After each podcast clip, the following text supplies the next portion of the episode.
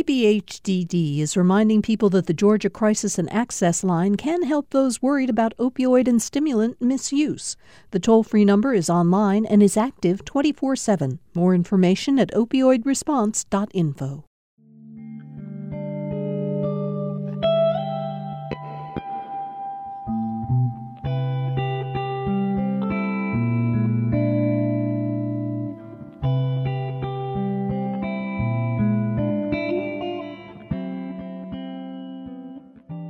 Welcome to Two Way Street. I'm Bill Nigut. It's always seemed to me that Christmas is a time traveler, a holiday that's alive in all time periods at once. On one hand, the season offers us the great gift of being able to absorb fully what it means to live in the present moment.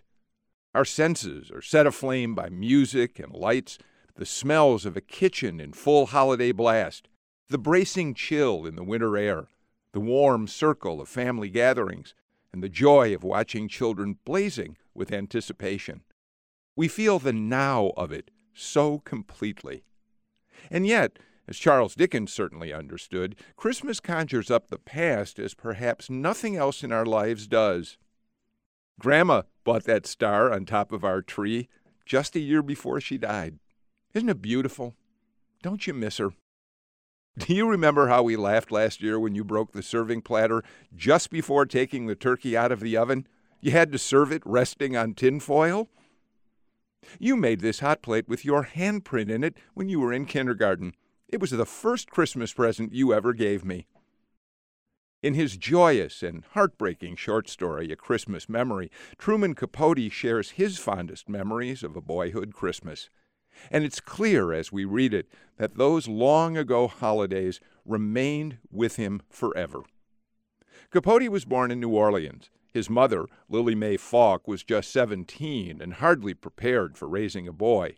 His father was a salesman, and he too was ill equipped to provide the stable life a child should have. When his parents divorced, Capote, at age four, was sent to live with distant relatives in Monroeville, Alabama. It's a small town about halfway between Montgomery and Mobile. He quickly formed a deep bond with one of the cousins in the house, Nanny Rumbley Faulk, a maiden lady in her sixties. He called her Sook. She called him Buddy.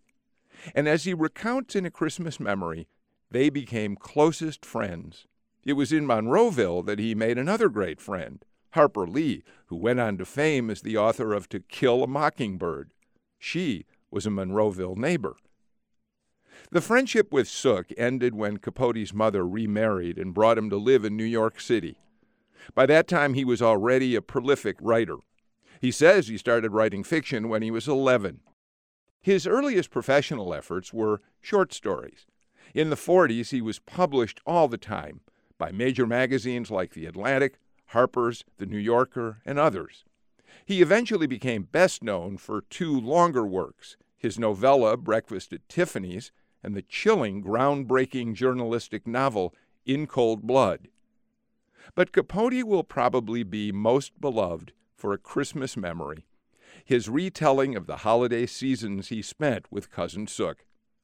The story was published originally in Mademoiselle magazine in 1956, but since then it's been reprinted countless times in anthologies and it's been the subject of numerous films and TV specials. In just a moment, we'll travel back in time to a 1930s Christmas in Monroeville, Alabama, where we'll meet a young boy known as Buddy and his best friend Sook. A Christmas memory begins after this break.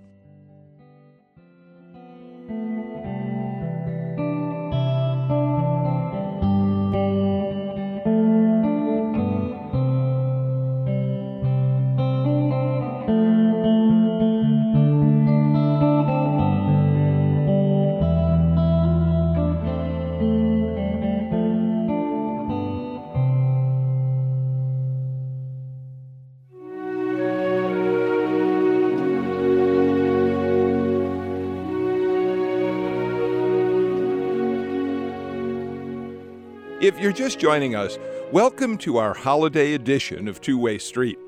We're reading Truman Capote's beloved short story, A Christmas Memory. It's a memoir of the adventures that he and his best friend, a much older distant cousin, had at Christmas time when he was a young boy in Monroeville, Alabama.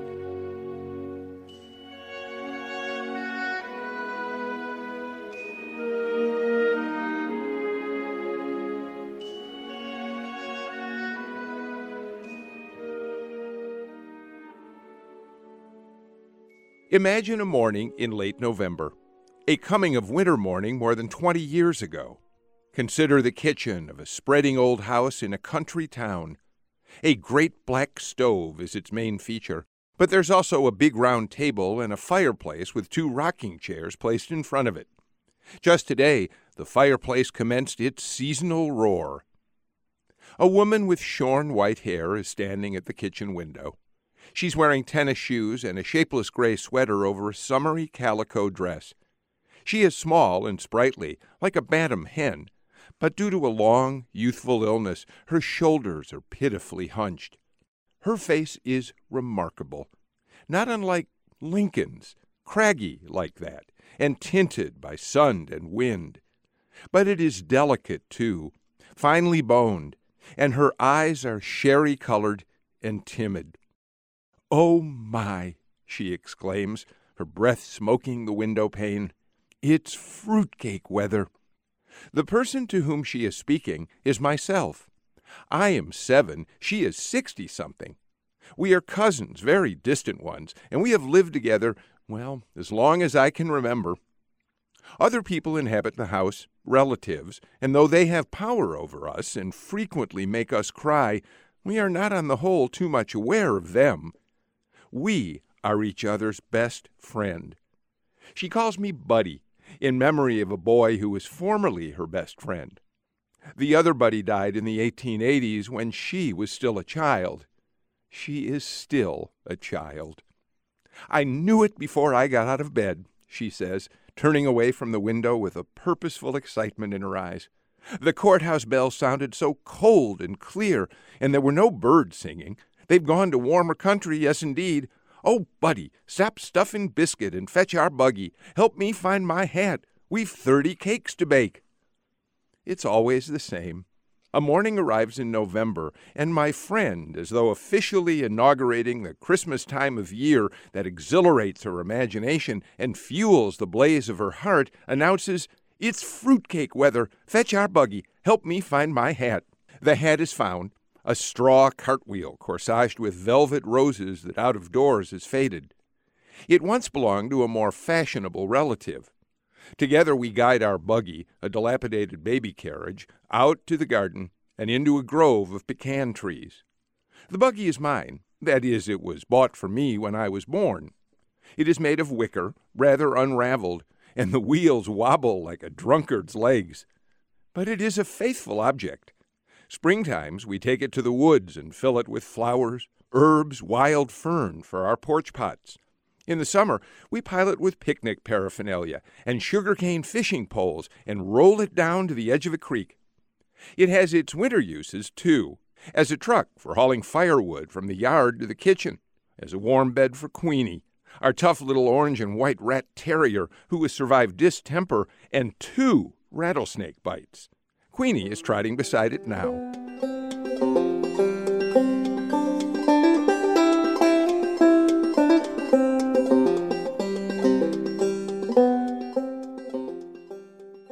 Three hours later, we're back in the kitchen, hulling a heaping bagful of windfall pecans. Our backs hurt from gathering them. How hard they were to find the main crop having been shaken off the trees and sold by the orchard's owners, who are not us. Among the concealing leaves, the frosted, deceiving grass. Crackle!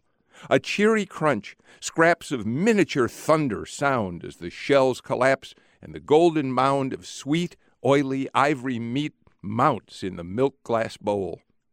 Queenie begs to taste, and now and again my friend sneaks her a mite, though insisting we deprive ourselves. We mustn't, Buddy. If we start, we won't stop, and there's scarcely enough as there is for thirty cakes. The kitchen is growing dark. Dusk turns the window into a mirror. Our reflections mingle with the rising moon as we work by the fireside in the firelight. At last, when the moon is quite high, we toss the final hull into the fire and with joined sighs watch it catch flame. The buggy is empty, the bowl is brimful. We eat our supper, cold biscuit, bacon, blackberry jam, and discuss tomorrow.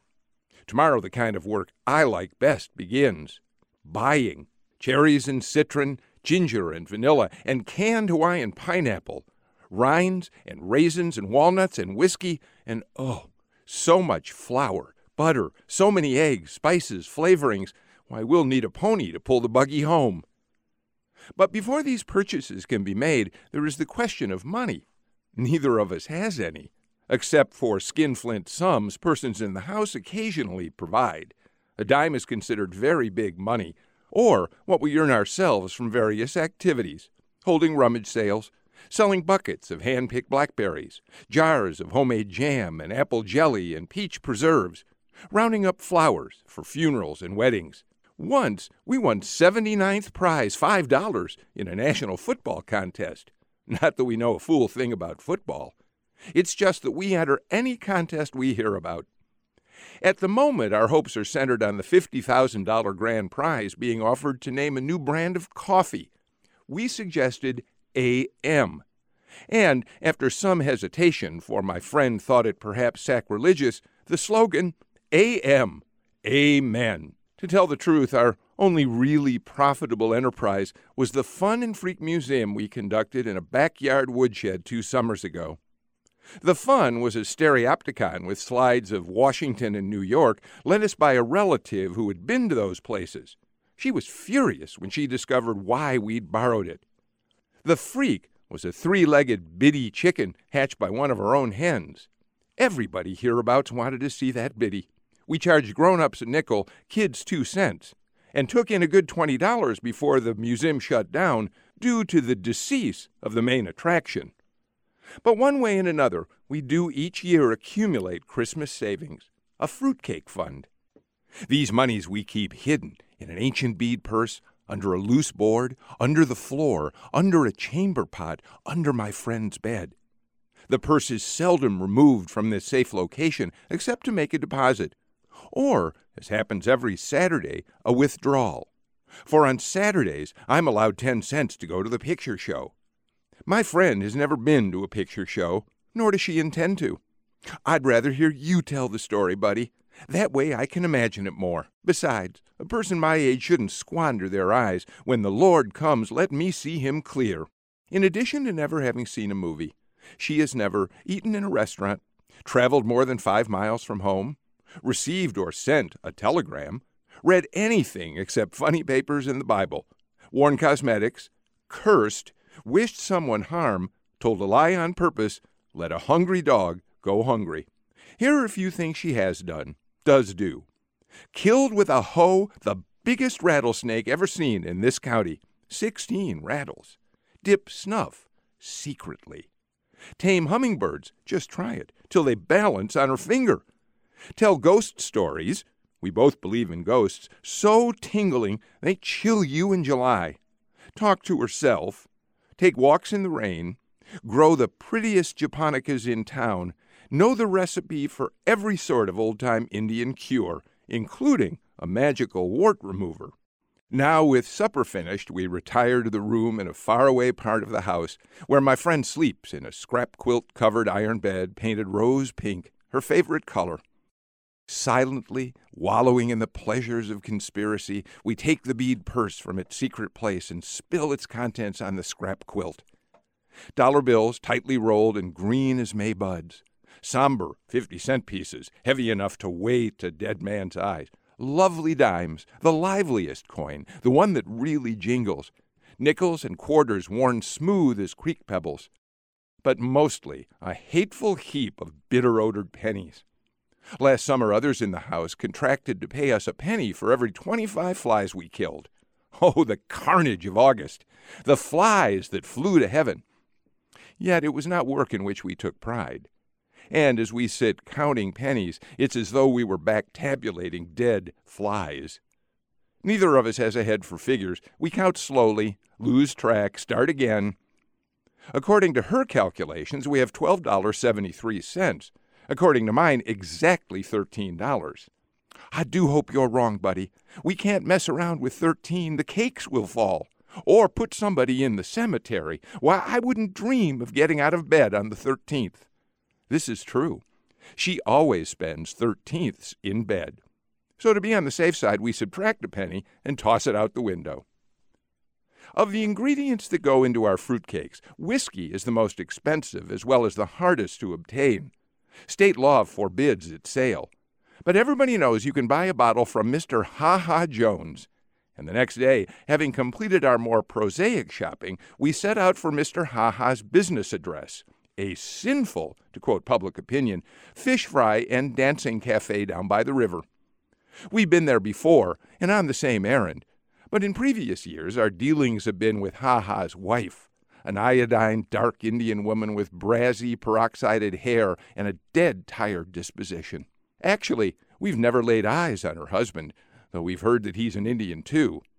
A giant, with razor scars across his cheeks.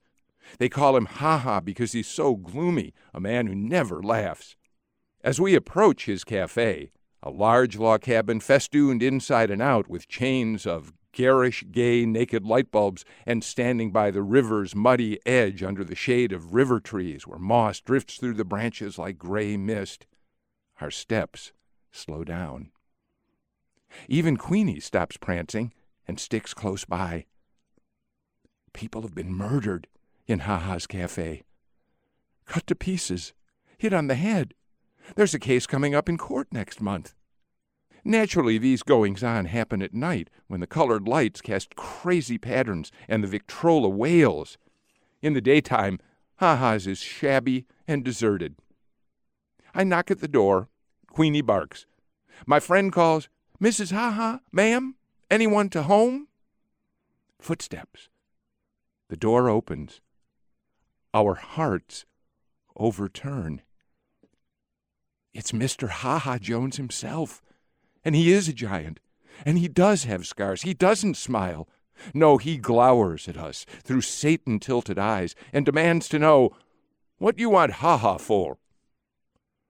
For a moment, we're too paralyzed to tell. Presently, my friend half finds her voice, a whispery voice at best. If you please, Mr. Ha Ha, we'd like a quart of your finest whiskey. His eyes tilt more. Would you believe it? Ha Ha is smiling, laughing too. Which one of you is a drinking man? It's for making fruitcakes, Mr. Ha Ha, cooking. This sobers him. He frowns. That's no way to waste good whiskey. Nevertheless, he retreats into the shadowed cafe and seconds later appears carrying a bottle of daisy yellow unlabeled liquor. He demonstrates its sparkle in the sunlight and says, Two dollars. We pay him with nickels and dimes and pennies. Suddenly, jangling the coins in his hand like a fistful of dice, his face softens. Tell you what, he proposes, pouring the money back into our bead purse. Just send me one of them fruitcakes instead. Well, my friend remarks on our way home, there's a lovely man. We'll put an extra cup of raisins in his cake. The black stove, stoked with coal and firewood, glows like a lighted pumpkin. Egg beaters whirl, spoons spin round in bowls of butter and sugar. Vanilla sweetens the air, ginger spices it. Melting, noise tingling odors saturate the kitchen, suffuse the house, drift out to the world on puffs of chimney smoke. In four days, our work is done. 31 cakes dampened with whiskey bask on window sills and shelves. Who are they for? Friends. Not necessarily neighbor friends. Indeed, the larger share are intended for persons we've met maybe once, perhaps not at all. People who've struck our fancy, like President Roosevelt, like the Reverend and Mrs. J.C. Lucy, Baptist missionaries to Borneo who lectured here last winter, or the little knife grinder who comes through town twice a year, or Abner Packer, the driver of the six o'clock bus from Mobile, who exchanges waves with us every day as he passes in a dust cloud whoosh. Or the young Wistons, a California couple whose car one afternoon broke down outside the house, and who spent a pleasant hour chatting with us on the porch. Young Mr. Wiston snapped our picture, the only one we've ever had taken. Is it because my friend is shy with everyone except strangers that these strangers and merest acquaintances seem to us our truest friends? I think yes. Also, the scrapbooks we keep of thank yous on White House stationery, time to time communications from California and Borneo, the knife grinder's penny postcards make us feel connected to eventful worlds beyond the kitchen with its view of a sky that stops. Now, a nude December fig branch grates against the window. The kitchen is empty. The cakes are gone. Yesterday we carted the last of them to the post office, where the cost of stamps turned our purse inside out. We're broke.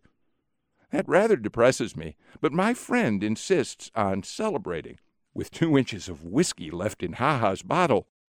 Queenie has a spoonful in a bowl of coffee. She likes her coffee chicory flavored and strong. The rest we divide between a pair of jelly glasses. We're both quite awed at the prospect of drinking straight whiskey.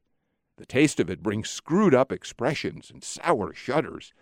But by and by, we begin to sing, the two of us singing different songs simultaneously. I don't know the words to mine, just come on along, come on along to the Darktown Strutters Ball. But I can dance. That's what I mean to be a tap dancer in the movies. My dancing shadow rollicks on the walls. Our voices rock the chinaware. We giggle as if unseen hands were tickling us. Queenie rolls on her back. Her paws plow the air, and something like a grin stretches her black lips. Inside myself, I feel warm and sparky as those crumbling logs, carefree as the wind in the chimney. My friend waltzes round the stove, the hem of her poor calico skirt pinched between her fingers as though it was a party dress. Show me the way to go home, she sings, her tennis shoes squeaking on the floor. Show me the way to go home. Enter two relatives, very angry, potent, with eyes that scold, tongues that scald. Listen to what they have to say, the words tumbling together in a wrathful tune. A child of seven, whiskey on his breath. Are you out of your mind? Feeding a child of seven. Must be loony. Road to ruination. Remember Cousin Kate? Uncle Charlie? Uncle Charlie's brother in law? Shame, scandal, humiliation. Kneel, pray, beg the Lord. Queenie sneaks under the stove. My friend gazes at her shoes, her chin quivers. She lifts her skirt and blows her nose and runs to her room long after the town has gone to sleep and the house is silent except for the chiming of clocks and the sputter of fading fires, she is weeping into a pillow already as wet as a widow's handkerchief. Don't cry, I say, sitting at the bottom of her bed and shivering despite my flannel nightgown that smells of last winter's cough syrup. Don't cry, I beg, teasing her toes, tickling her feet. You're too old for that. It's because, she hiccups. I am too old. Old and funny. Not funny. Fun. More fun than anybody. Listen, if you don't stop crying, you'll be so tired tomorrow we can't go cut a tree. She straightens up. Queenie jumps on the bed, where Queenie is not allowed, to lick her cheeks. I know where we'll find pretty trees, buddy, and holly, too, with berries big as your eyes. It's way off in the woods, farther than we've ever been. Papa used to bring us Christmas trees from there, carry them on his shoulder. That's 50 years ago. Well, now, I can't wait for the morning.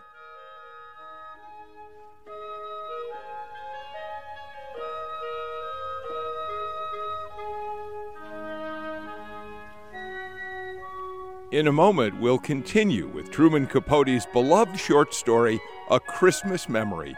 I'm Bill Nigut. This is Two Way Street.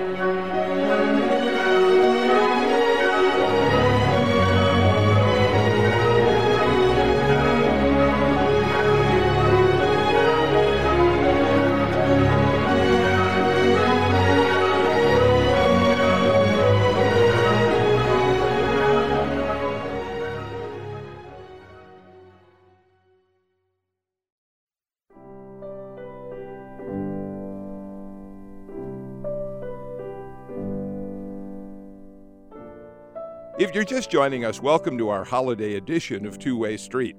We're reading Truman Capote's beloved short story, A Christmas Memory.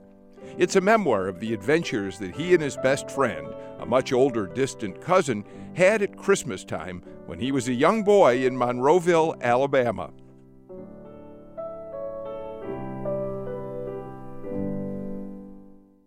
Morning. Frozen rime lusters the grass. The sun, round as an orange, and orange as hot weather moons, balances on the horizon, burnishes the silvered winter woods. A wild turkey calls. A renegade hog grunts in the undergrowth. Soon, by the edge of knee deep, rapid running water, we have to abandon the buggy. Queenie wades the stream first, paddles across, barking complaints at the swiftness of the current, the pneumonia making coldness of it. We follow, holding our shoes and equipment, a hatchet, a burlap sack, above our heads.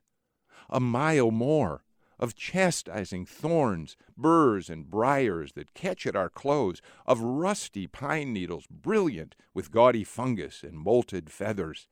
Here, there, a flash, a flutter, an ecstasy of shrillings reminds us that not all the birds have flown south.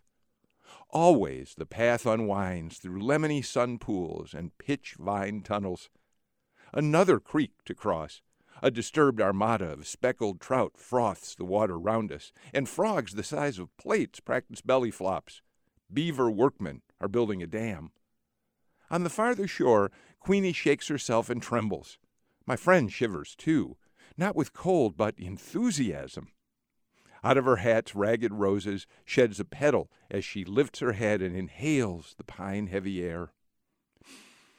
We're almost there. Can you smell it, buddy? she says, as though we were approaching an ocean.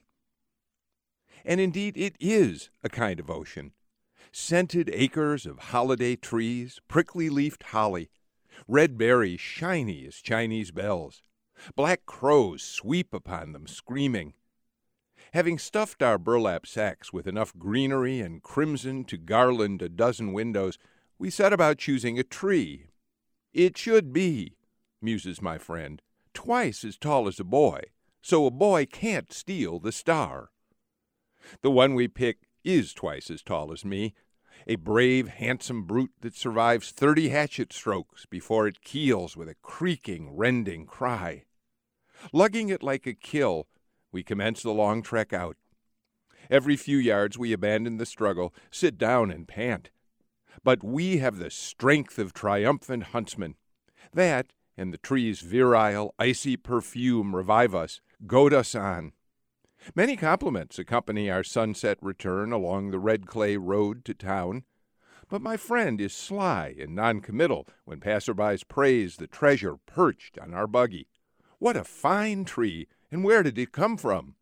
Yonder ways, she murmurs vaguely. Once a car stops, and the rich mill owner's lazy wife leans out and whines, Give you two bits cash for that old tree. Ordinarily, my friend is afraid of saying no, but on this occasion she promptly shakes her head. We wouldn't take a dollar. The mill owner's wife persists. A dollar my foot, fifty cents. That's my last offer. Goodness, woman, you can get another one. In answer, my friend gently reflects, I doubt it. There's never two of anything. Home. Queenie slumps by the fire and sleeps till tomorrow, snoring loud as a human. A trunk in the attic contains a shoebox of ermine tails, off the opera cape of a curious lady who once rented a room in the house, coils of frazzled tinsel gone gold with age, one silver star, a brief rope of dilapidated, undoubtedly dangerous candy like light bulbs. Excellent decorations, as far as they go, which isn't far enough. My friend wants our tree to blaze like a Baptist window, droop with weighty snows of ornament.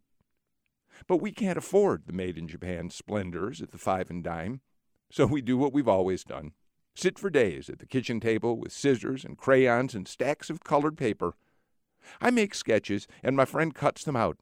Lots of cats, fish too, because they're easy to draw. Some apples, some watermelons, a few winged angels devised from saved up sheets of Hershey bar tinfoil.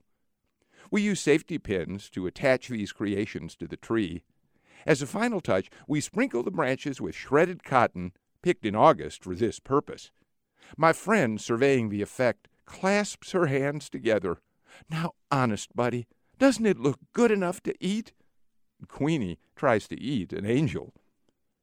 After weaving and ribboning holly wreaths for all the front windows, our next project is the fashioning of family gifts. Tie dyed scarves for the ladies, for the men a home brewed lemon and licorice and aspirin syrup to be taken at the first symptoms of cold and after hunting. But when it comes time for making each other's gift, my friend and I separate to work secretly. I would like to buy her a pearl handled knife, a radio, a whole pound of chocolate covered cherries. We tasted some once, and she always swears, I could live on 'em, buddy. Lord, yes, I could, and that's not taking his name in vain. Instead, I'm building her a kite. She would like to give me a bicycle. She said so on several million occasions. If only I could, buddy. It's bad enough in life to do without something you want, but confound it, what gets my goat is not being able to give somebody something you want them to have. Only one of these days I will, buddy. Locate you a bike. Don't ask how. Steal it, maybe. Instead, I'm fairly certain she is building me a kite, the same as last year and the year before. The year before that, we exchanged slingshots, all of which is fine by me, for we are champion kite flyers who study the wind like sailors. My friend, more accomplished than I, can get a kite aloft when there isn't enough breeze to carry clouds. Christmas Eve afternoon, we scrape together a nickel and go to the butcher's to buy Queenie's traditional gift a good gnawable beef bone. The bone, wrapped in funny paper, is placed high in the tree near the silver star. Queenie knows it's there. She squats at the foot of the tree, staring up in a trance of greed. When bedtime arrives, she refuses to budge. Her excitement is equaled by my own. I kick the covers and turn my pillow as though it were a scorching summer's night. Somewhere a rooster crows, falsely, for the sun is still on the other side of the world.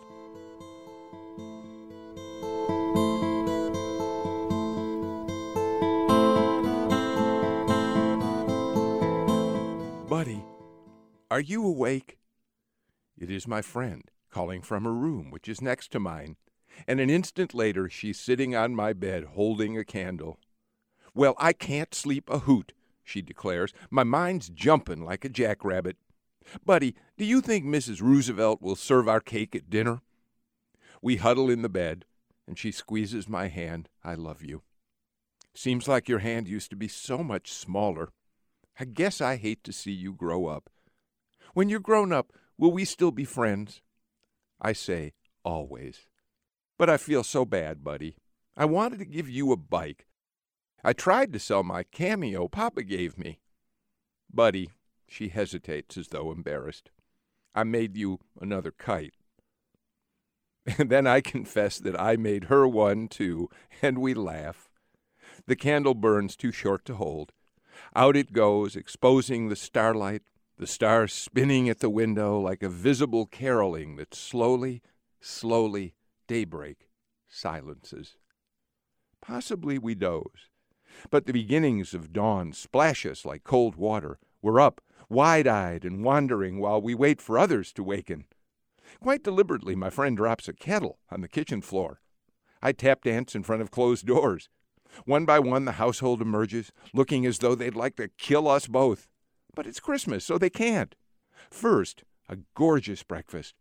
Just everything you can imagine, from flapjacks and fried squirrel to hominy grits and honey in the comb, which puts everyone in a good humor except my friend and I. Frankly, we're so impatient to get at the presents, we can't eat a mouthful. Well, I'm disappointed. Who wouldn't be? with socks, a Sunday school shirt, some handkerchiefs, a hand me down sweater, and a year's subscription to a religious magazine for children, The Little Shepherd. It makes my blood boil. It really does. My friend has a better haul a sack of satsumas, that's her best present. She is proudest, however, of a white wool shawl knitted by her married sister. But she says her favorite gift is the kite I built her. And it is very beautiful, though not as beautiful as the one she made me, which is blued and scattered with gold and green good conduct stars. Moreover, my name is painted on it Buddy. Buddy, the wind is blowing. The wind is blowing. And nothing will do till we've run to a pasture below the house where Queenie is scooted to bury her bone, and where a winter hence Queenie will be buried too.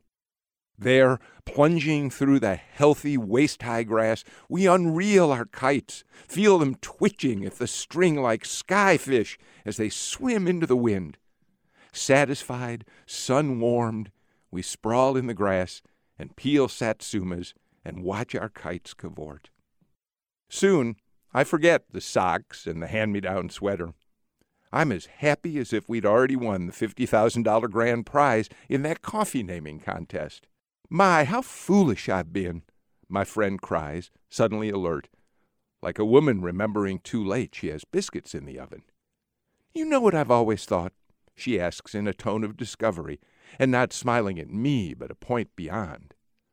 I've always thought a body would have to be sick and dying before they saw the Lord, and I imagined that when he came it would be like looking at the Baptist window, pretty as colored glass, with the sun pouring through, such a shine you don't know it's getting dark. And it's been a comfort to think of that shine taking away all the spooky feeling. But I'll wager it never happens. I'll wager at the very end a body realizes the Lord has already showed himself, that things as they are, her hand circles in a gesture that gathers clouds and kites and grass and Queenie pawing earth over her bone. Just what they've always seen was seeing him.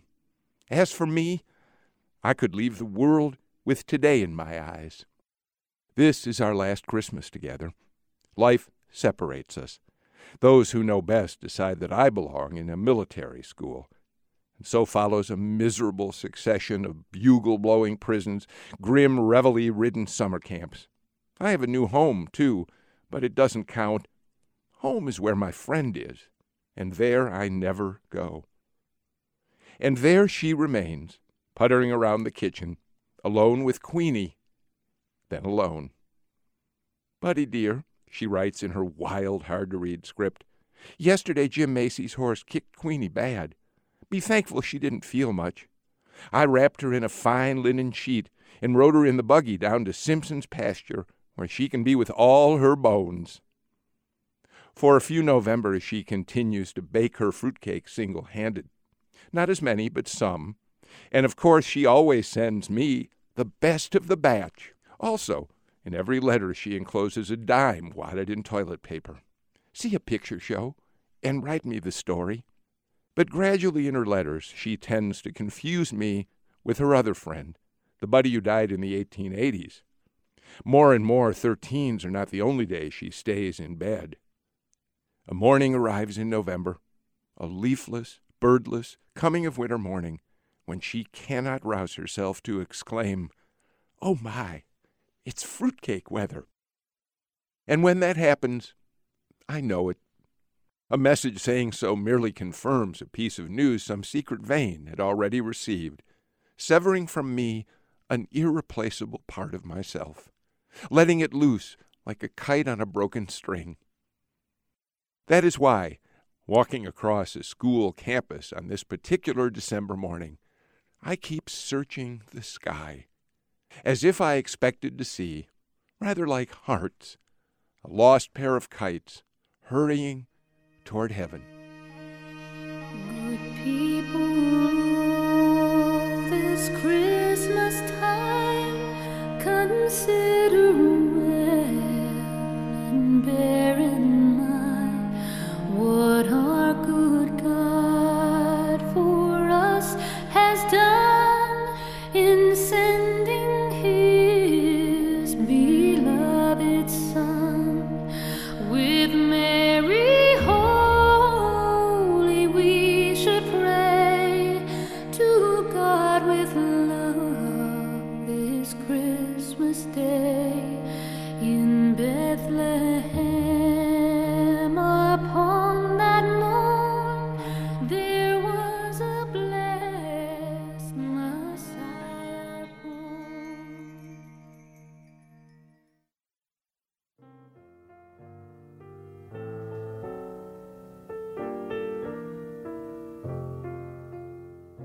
Some years ago, North Carolina native Eli Evans, a historian and former speechwriter for Lyndon B. Johnson, wrote a book called The Lonely Days Were Sundays. The title spoke volumes about his experience of growing up Jewish in the Christian culture of the South. It's not that Jews are dissatisfied with the holidays and rituals we call our own, but there are times when the allure of Christian traditions are pretty irresistible. Christmas is a great example. When I tell friends how much we love to listen to Christmas music in our house, some of them seem surprised. But why should they be? There are so many wonderful holiday songs. And many of them, of course, were written by Jewish composers. Love White Christmas? Thank Irving Berlin. When my wife, the playwright Janece Shaffer, was a little girl growing up in northeast Atlanta, she was dazzled by the splendor of the Christmas trees that stood in all their tinseled, ornamented, and brilliantly lit glory in the homes of her non Jewish friends. As you'll hear in this story she wrote a number of years ago, she ached for a tree of her own. Here's Janece Shaffer reading her story, Christmas Tree Envy. I still feel guilty about it, even now. I mean, I was six years old at the time. What did I know? Well, I did know that good girls were supposed to eat latkes and spin dreidels and be grateful, and it wasn't like my poor parents didn't do all they could to make Hanukkah special. They let me schlock up the whole house with paper dreidels and ancient coins cut from silver foil. We spent hours singing the only Hanukkah song in existence. Dreidel, dreidel, dreidel, I made it out of clay. We were even the first house on the street with an electric menorah. But I'm sorry. A menorah with eight candles, no matter how special, just can't compete.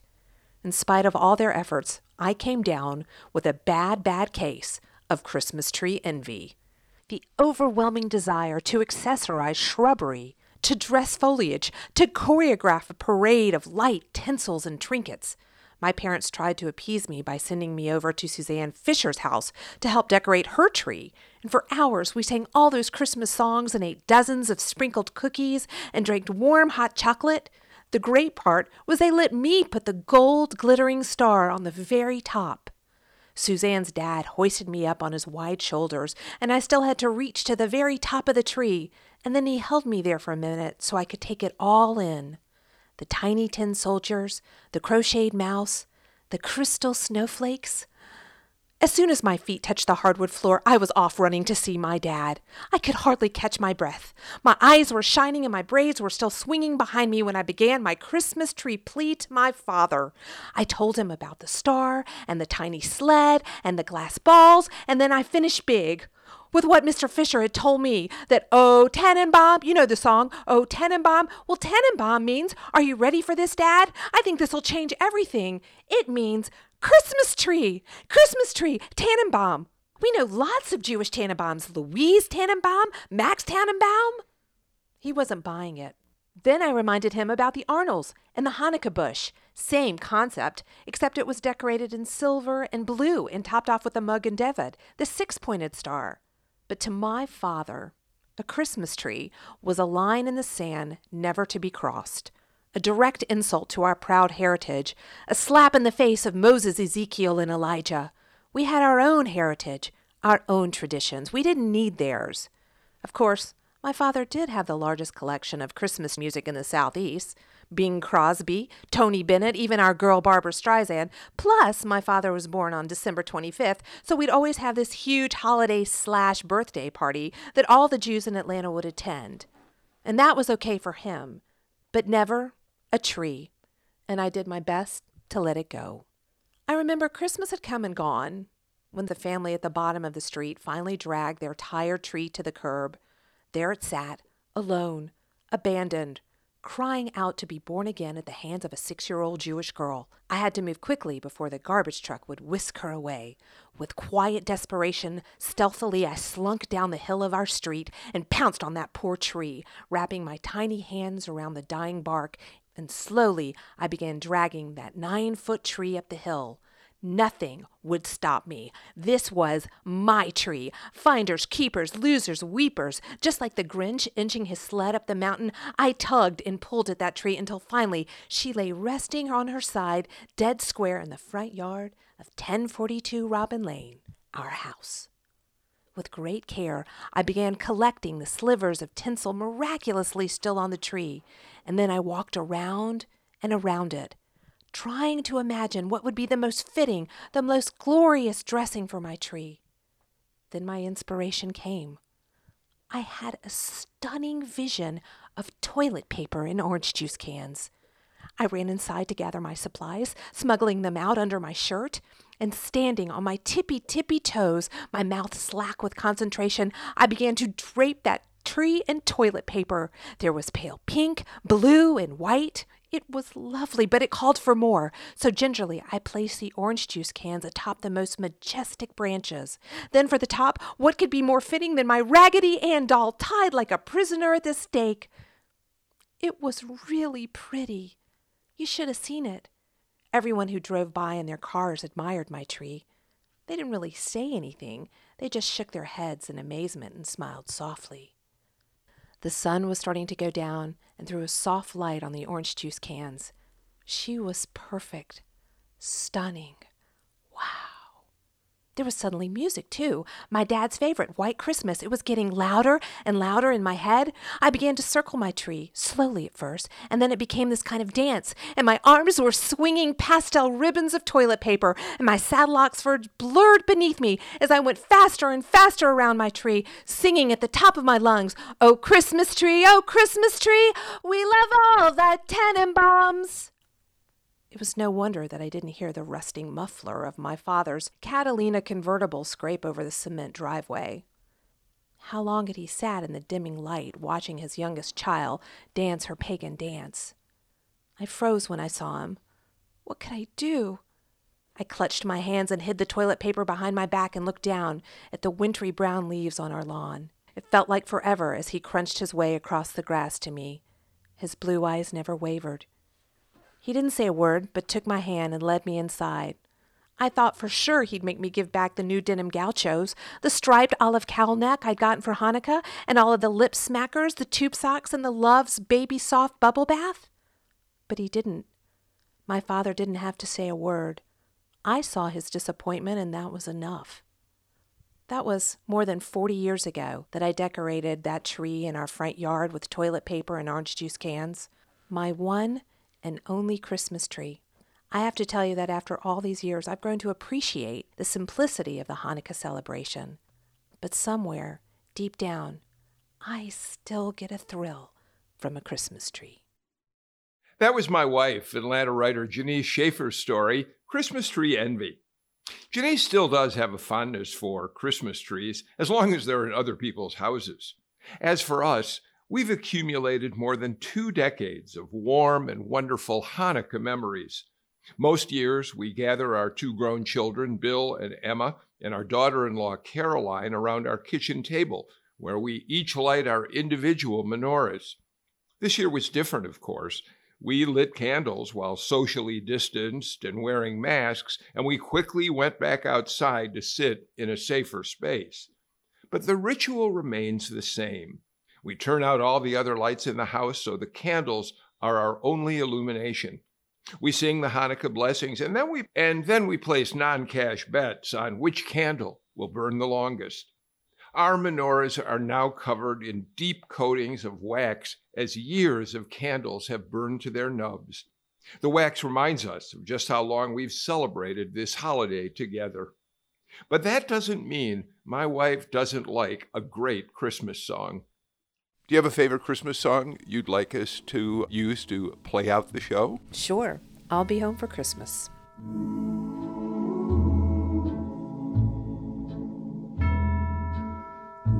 I'll